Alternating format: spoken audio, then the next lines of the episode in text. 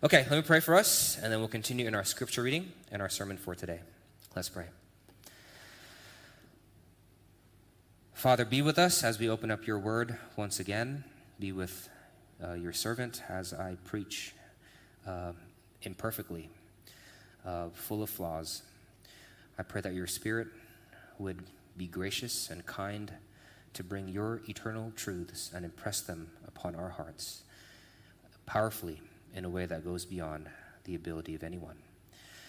And I pray, Father, that as we do so, you would show us Jesus, and that those who are far from you will be welcomed home, and those who are home may be built up in your likeness, and that as a result, your body here on earth be, be, be um, built up for the glory of your name. In Jesus' name we pray. Amen. Okay, friends, uh, welcome again. Good morning. And today we are continuing in our series through the book of Acts. We're currently in chapter 9, and what we're about to read is a momentous moment in church history. It really is. Namely, we see here the conversion of the Apostle Paul in Acts chapter 9.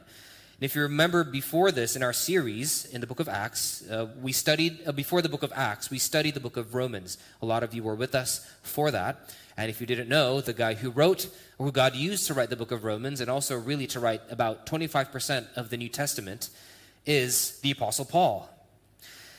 Now, in our passage, we won't see his name as Paul yet. We'll see his name as Saul. And he wasn't an apostle yet in our passage today. He was actually a Christian killer. He was. If you remember, uh, Saul's name already came up once in the book of Acts, namely in Acts chapter 7, when Stephen, one of the church leaders, was stoned and executed to death. You remember that story in Acts chapter 7? If you read Acts chapter 7 again, you'll see that the guy who led up that execution was Saul, the guy that we're about to read about here in Acts chapter 9. Our passage today is about mercy. Our passage today is about heaven reaching down, not only to redeem, but also to recruit the worst of sinners, Saul. And if God did it to Saul, what our passage is trying to tell us is he can do it to you and to me and to anyone. How? Well, let's get into it. Let me read our passage first. Acts chapter 9, verse 1 to 19a, and then, and then we'll get into it. But we'll read the whole passage. Uh, but since Joe already preached on verses 1 to 6, I'm just going to mainly focus on verses 7 to 19a. Okay, but we're still going to read the whole passage. This is God's word. Taken from Acts chapter 9, verse 1 to 19a. But Saul, still breathing threats and murder against the disciples of the Lord, went to the high priest and asked him for letters to the synagogues at Damascus, so that if he found any belonging to the way, men or women, he might bring them bound to Jerusalem. Now, as he went on his way, he approached Damascus, and suddenly a light from heaven shone around him. And falling to the ground, he heard a voice saying to him, Saul, Saul, why are you persecuting me? And he said, Who are you, Lord? And he said, I am Jesus whom you are persecuting. But rise and enter to the city, and you will be told what you are to do. The men who were traveling with him stood speechless, hearing the voice, but seeing no one. Saul rose from the ground, and although his eyes were opened, he saw nothing. So they led him by the hand and brought him to Damascus. And for three days he was without sight, and neither ate nor drank. Now there was a disciple at Damascus named Ananias. The Lord said to him in a voice, Ananias. And he said, Here I am, Lord. And the Lord said to him, Rise and go to the street called Straight. And at the house of Judas, look for a man of Tarsus named Saul, for behold, he is praying. And he has seen in a vision a man named Ananias come in and lay hands on him so that he might regain his sight. But Ananias answered, Lord, I have heard from many about this man, how much evil he's done to your saints at Jerusalem. And here he has authority from the chief priest to bind all who call on your name. But the Lord said to him, Go for he is a chosen instrument of mine to carry my name before the Gentiles and kings and children of Israel. For I'll show him how much he must suffer for the sake of my name. So Ananias departed and entered the house, and laying his hands on him, he said, Brother Saul, the Lord Jesus, who appeared to you on the road by which you came, has sent me so that you may regain your sight and be filled with the Holy Spirit. And immediately, something like scales fell from his eyes, and he regained his sight. Then he rose and was baptized, and taking food, he was strengthened. Thus says the Lord. There are three things that I want to point out from our passage today. First, no sinner too far. Second, no Christian too small. And third, no roadblock too great. No sinner too far, no Christian too small, and no roadblock too great. Let's start with our first point no sinner too far. So, Joe already talked about verses 1 and 6 last week, but I do want to emphasize again one thing from these first six verses, and that is just how, mount, how much Saul hated Christians. Okay, look at verse 1 again. It says that Saul was breathing threats and murder against Christians. Notice he wasn't just speaking threats and murder, he was breathing them. Imagine a wild animal baring its fangs, breathing at you towards uh, with murderous intent.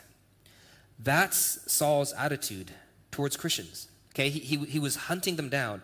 And he wasn't just satisfied with hunting Christians in the area that he was living in, in Israel. No, look at verse 2. He went all the way to Damascus, which was, by the way, 1,800 kilometers away from Jerusalem. Damascus was so far outside of Israel's borders uh, that Saul had to get uh, permission letters from the synagogues in that area because it's outside of his jurisdiction to hunt Christians down there. That's like the distance from Jakarta to NTT, East Timor. he would go that far to hunt Christians down. And not only that, this is what really did it for me. This is the crazy part. Saul put in all this effort. You know, he got permission letters. Uh, he traveled 1,800 kilometers outside of his area. He recruited po- people to go with him, not even knowing for sure that there were going to be Christians there. Look at verse 2 again. It says that he did all this so that if he found any belonging to the way, you know, just, just in case, maybe there's some there, I don't know, let's just go check it out for good measure. He was that sold out to kill Christians. Men and women, verse 2 says, doesn't matter. If he finds them, he'll kill them both. Imagine someone in our culture today who's leading a movement to eradicate Christians. Picture that guy in your head on steroids. That's Saul. But here's the amazing part of our passage. Here's God's mercy. Don't, don't miss this. As Saul was traveling to Damascus, verse 3 tells us, the risen Christ appeared to Saul and said, Saul, Saul, why are you persecuting me? Now, last week, Joe talked already about the significance of Jesus asking, Paul, asking Saul, Why are you persecuting me? which shows how much the risen Christ associates with his people who are suffering here down on earth. That, that's profound. But I wanted to talk about today isn't necessarily what Jesus spoke to Saul, but it's when Jesus spoke to Saul. This is huge. When was it? When did Jesus speak to Saul and pursue Saul? It wasn't after Saul realized how sinful he was. It wasn't after Saul was repentant over his sins. It wasn't while Saul was in some kind of church retreat somewhere. It wasn't while he was in Sunday morning service or while he was praying some kind of prayer. The risen Christ spoke to Saul while he was still in his murderous rampage, while he was still swimming in the filth of his own sin. If you hear anything, hear this Jesus does not work on your calendar. You know, I hear this a lot. People say, you know, I just, I don't know if I'm ready to receive Christ yet. You know, maybe later when I'm settled down, when my marriage is a little bit better, maybe when my addiction is gone, Maybe I'll, after I'm able to forgive this one guy, maybe when I stop smoking or whatever it is we consider here to be sinful, maybe when I'm able to cut off this romantic relationship that I know is displeasing to God, you know, then, then maybe I'll invite Jesus into my life. Invite Jesus? He doesn't work around your invitation. Don't miss what verse 1 says. Saul was still breathing murder. He was in the middle of baring his fangs against Christ and the church. That's when Jesus interrupted his life. Yes, there's repentance and there's prayer and there's self introspection that happened in Paul's life. That's what the blindness and the fasting in verses 8 to 9 was all about. He was without food and drink for three days. But all that happened after Christ interrupted his life, not before. Look, here's why I think, perhaps, the reason why many people's Christianity it's half-hearted. I think it's because people view Christianity and doing things like what we're doing right now, going to church, following Jesus, we often view that just as a part of adulting. You know, like it's just the next stage of, of life. It's just all a part of adulting. You know, I'll, get there when I get there. You know, I'll, I'll get married, I'll get settled down, I'll hold a job, I'll follow Jesus, I'll go to church. It's next step in my life. Well, if that's what you think is going on here, well, then no wonder your Christianity is half hearted. The picture of salvation that we see in our passage today isn't God politely knocking on your door to see whether or not you're ready to grow up. It's Him chasing us down while we're still in the depths of our despair. Like Saul, it's Him stopping us in the middle of our path toward destruction, screaming into the graveyard of our souls Wake up! Arise from the dead and let the light of Christ shine upon you. That's salvation. God loves his people too much to quietly knock on their doors. He busts in and gives his beloved new hearts. No matter how far gone you think you are, no sinner is too far. No sinner is too far. Who is it that you perhaps have placed in that category of unreachable? Yourself? Your husband? Your wife? Your child? Your parents? A friend? No sinner is too far. God can reach him and He could even use you to do it, which leads us to our second point no Christian too small. If in verses 1 to 9, our passage focuses on Saul's conversion, verses 10 onwards, it focuses on a different person.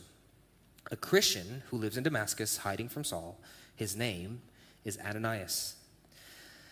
By the way, just to clarify, this isn't the same Ananias that we saw in Acts chapter 5. Okay, Ananias was a common name back then, and we actually don't know much about this Ananias in Acts chapter 9. It's actually the first time he's ever mentioned, and we literally have no other information about him. F.F. F. Bruce, a commentator of the book of Acts, called this Ananias a private disciple, which really means he wasn't important. It's a nice way of saying he has no public presence then. We don't know who this guy is. And now this should struck us as, as readers. It's meant to. As a little weird. Because think about the, the magnitude of what's happening in this passage in Acts chapter 9. Saul is getting converted. Saul, who will eventually become the Apostle Paul, who's going to write 25% of the New Testament, who started church planting movements that still continues today, who is arguably the single greatest evangelist this world has ever seen. And don't say Jesus is. Of course, Jesus is. I'm talking about like a human being, a person. He's arguably the greatest human being that's the greatest evangelist ever lived. And, and who's the guy that led him to Christ? Ananias? Who's that? Why did God choose this random Christian who we know nothing about to do this amazing work? Look, some of us here may needed to hear what God had to tell us from Saul's story in verses 1 to 9, right? That that he can reach the worst of us. But some of us who are here today, who may already be Christian, we need to hear what Christ is telling us through Ananias' story in verses 10 onwards. Yes, that God can reach the worst of us through the least of us. Whoever it was earlier that came to your mind under that category of hopeless, God can reach him through you. No sinners too far, no Christian too small. Now, let's be clear, like many of us, Ananias also had mixed feelings about the task. he wasn't just ready to go. Yes, he said, Here I am, Lord, at first, but then look at verse 11. God told Ananias what the task was Rise and go to the street called Straight, and at the house of Judas, look for a man of Tarsus named Saul. I've given him a vision of your name and your face, and he's expecting you. Now, let's really get into Ananias' mind right now. Really try to imagine what he must be feeling. He knows Saul's reputation. He knows Saul led the execution of Stephen in Acts chapter 7. He knew Saul is there in Damascus to kill Christians. And the first thing God told Ananias is that, hey, I gave him your name and your face. He's probably thinking, oh, really? Thanks. You know, give him my address too while you're at it. He wasn't happy about this. He's like, don't you know what he's here for? So Ananias starts to explain the situation to God in verse 13. Look, God, you've probably been busy, you know, not up with current events, but this guy is actually here to kill us. That's why he's in Damascus, as if God was lacking this data. And God responds to Ananias just go. just go. I know what I'm doing. It's not your job to speculate on how everything's going to turn out. Just obey me. Saul will be a chosen instrument of mine to carry my name before the Gentiles and the kings and the children of Israel. So, verse 17 Ananias went there dutifully, as one commentator said, because his heart probably wasn't 100% in it, understandably so. And he met Saul there, the Saul. And he said, Brother Saul. Now, pause. Think about that for a moment. Imagine how hard it must have been for Ananias. This is the first time he would meet this world class Christian killer who's murdered countless of Christians, some of them perhaps his very own friends.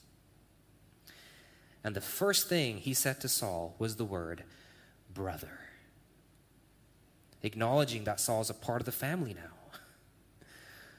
Because through the blood of Christ, even the worst of us can be family. Brother Saul. And then look at what he said. The Lord Jesus, who appeared to you on the road by which you came, has sent me so that you may regain your sight and be filled with the Holy Spirit. And that's it. That's all he said. He said what God told him to say, one short sentence, no flowery presentation, no fancy oratory technique.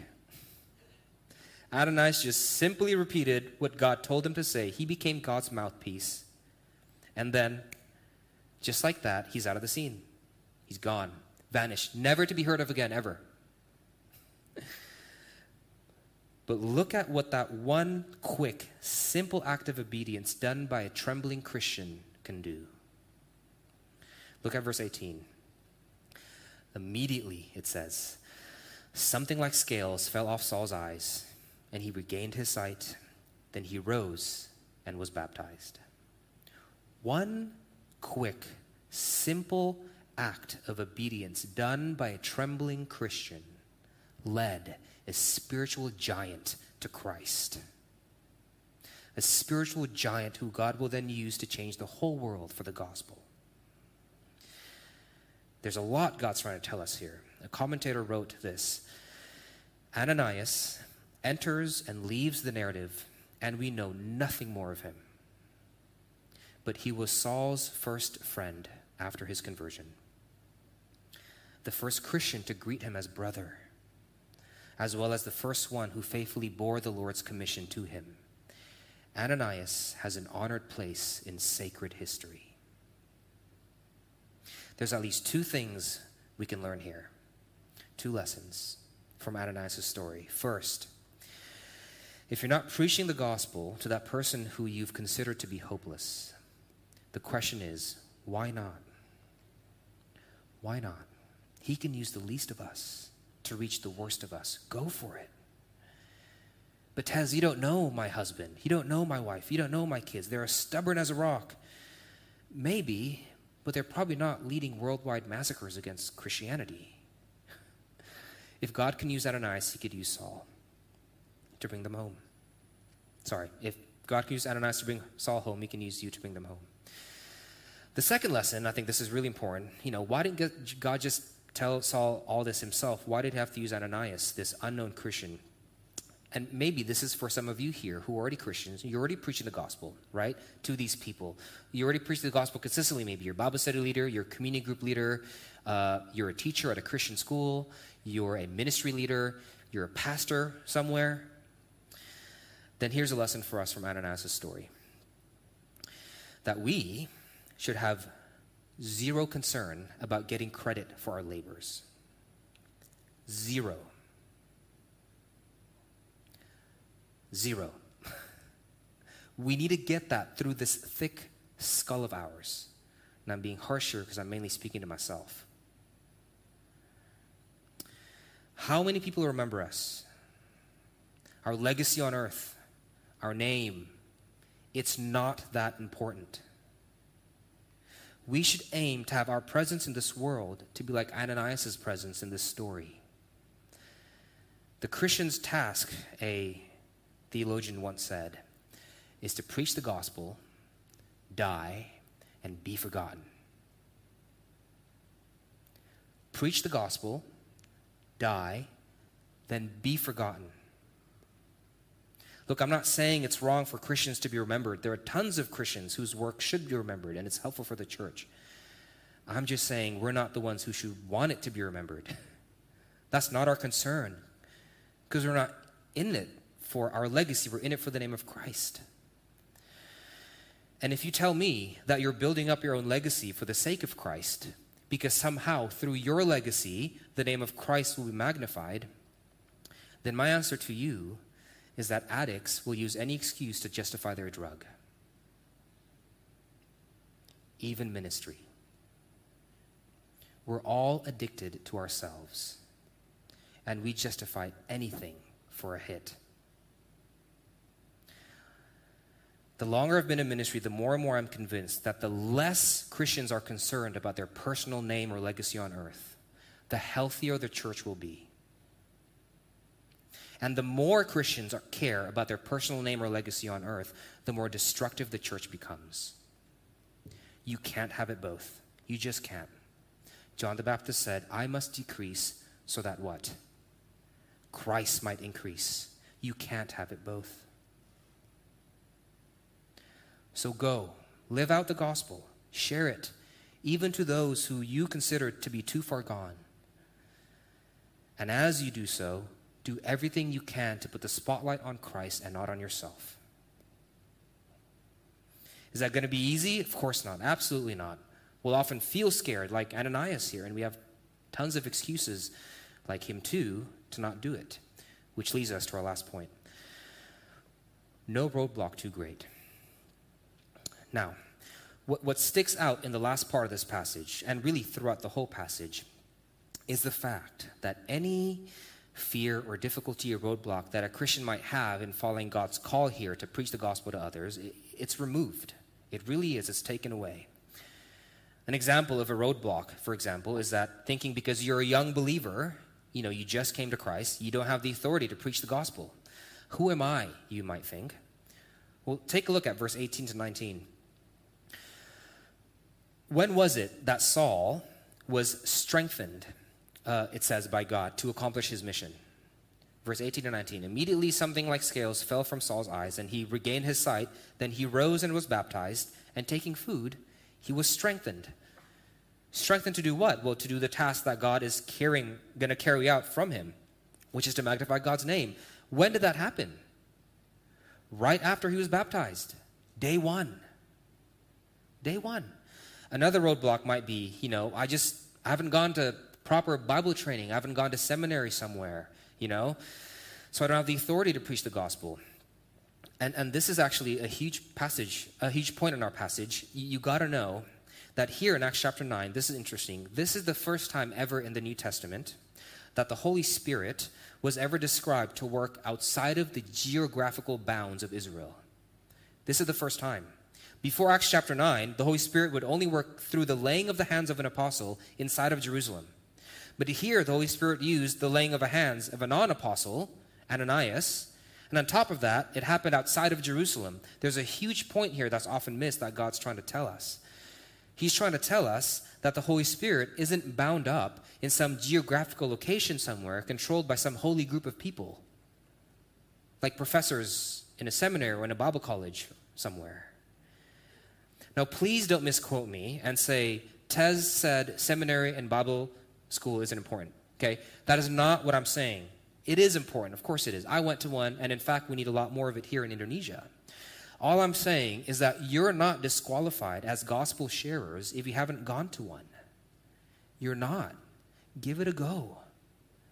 That's what God's saying. Give it a go. And let me show you what I can do even through the likes of you. But you don't know the likes of me, Tez. Some may still say. You don't know my past. You don't know how broken I've become. Well, here's the last thing I want to share from this passage. That's exactly the reservation Ananias had about Saul, right? He told God, God, do you know Saul's past? He's tortured and killed tons of people who call on your name, Ananias said. Notice that phrase, who call on your name. And look at how God responds to Ananias. Here's the answer. He said, Don't worry, I'll show Saul how much he must suffer for the sake of my name. Many commentators agree there's an intentional play on words going on there. There's a connection between Paul's past sins as a persecutor of Christ's name and his future work as a sufferer for Christ's name. What's the connection? Well, you gotta wonder, right? You gotta think, how is it that the Apostle Paul was able to endure, if you know the story about his life at all, how is it that he's able to endure so much suffering for the name of Christ beatings, stoning, public shaming, unfair trials, and eventually death. How was he able to continue to endure and love and forgive those who persecuted him for the name of Christ? From this connection, I don't think it's a stretch to say it's because he remembers his past. I don't think it's a stretch to say that it's because during his stoning, when people were stoning him, he remembered how he stoned Stephen as well. And he remembered that Christ was crucified for my actions then. He forgave me for that. I can forgive these people who are stoning me as well. I don't think it's a stretch to say that while people were hunting him down, wanting to kill him, he remembered how he traveled 1,800 kilometers to Damascus to hunt Christians down as well and was reminded yet of a Savior who traveled even a greater distance from heaven to earth to die in his place. I can show these people who are hunting me down mercy as well, he must have thought.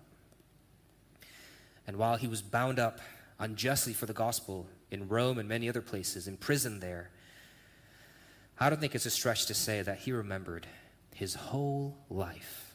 He's been unjustly bounding people up for the gospel but then also of a Savior who willingly bound himself up on a cross for him. I could forgive these men too who are binding me up as well, he must have thought.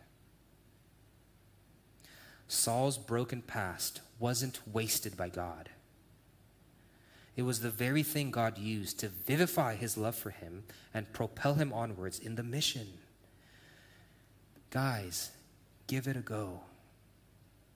Really, give it a go. Whatever flaw or roadblock that you think you have as a Christian that disqualifies you as a gospel sharer, whether you're a new believer, you're an old believer, you have a broken past, you lack training, whatever. give it a go. Take whoever that person is out of the unreachable pile of your heart, because no sinner is too far. And then give it a go. Because you're not too small for God to use, and none of your roadblocks are too great for Him to overcome. The farther the sinner is to reach, the weaker the tool is whom God uses. And the bigger the roadblock he overcomes, the more glory he gets, and the more praise is due unto his name. So give it a go and see what the Holy Spirit might want to do, even through the likes of you and me. Let's pray.